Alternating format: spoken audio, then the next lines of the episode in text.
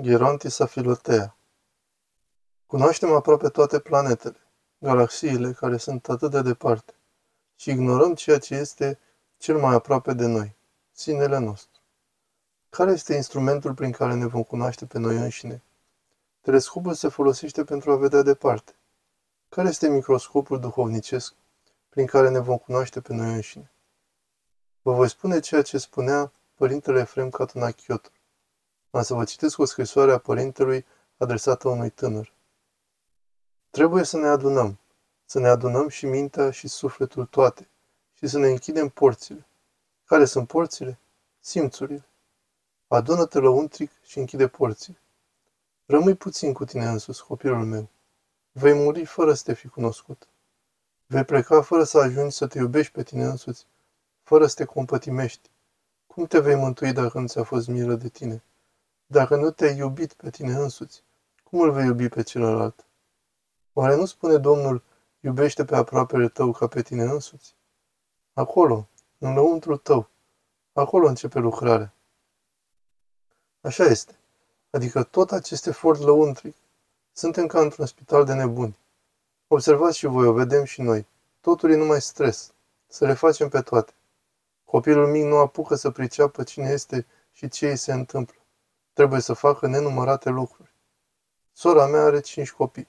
Și când erau mici, cumnatul meu, părintele Panayotis, îi ducea la școală în clasa întâi pe doi dintre cei mai mari. Nu-mi amintesc cu exactitate ce ne povestea, dar era acolo o doamnă care alerga cu limba scoasă cu copilul ei, îl trăgea după ea să ducă la cursul de franceză, la alte cursuri, și i-a spus, copiii dumneavoastră fac engleză? Nu, noi facem engleză și franceză. La care părintele Panayotis i-a răspuns spontan, dacă fac toate astea, când or să se mai joace? A spus lucrul cel mai simplu. Cum vor comunica? Cum vor crește împreună? Nu se vor cunoaște între ei. E vorba de cel mai simplu lucru. E un spital de nebuni. O căutare continuă a altor lucruri și nimic esențial. Ajung adolescenți și spun, nu mi-ai dăruit nimic în afară de bani. De tine am avut parte. Eu aveam nevoie de mama mea. Aveam nevoie de tatăl meu la greu. Știm atâtea povești de la copii care vin să ne vorbească nouă, în cel mai fericit caz. În cel mai rău caz, merg unde găsesc pe cineva să-i asculte. Și nu au curaj să vorbească cu părinților, pentru că ei nu au timp.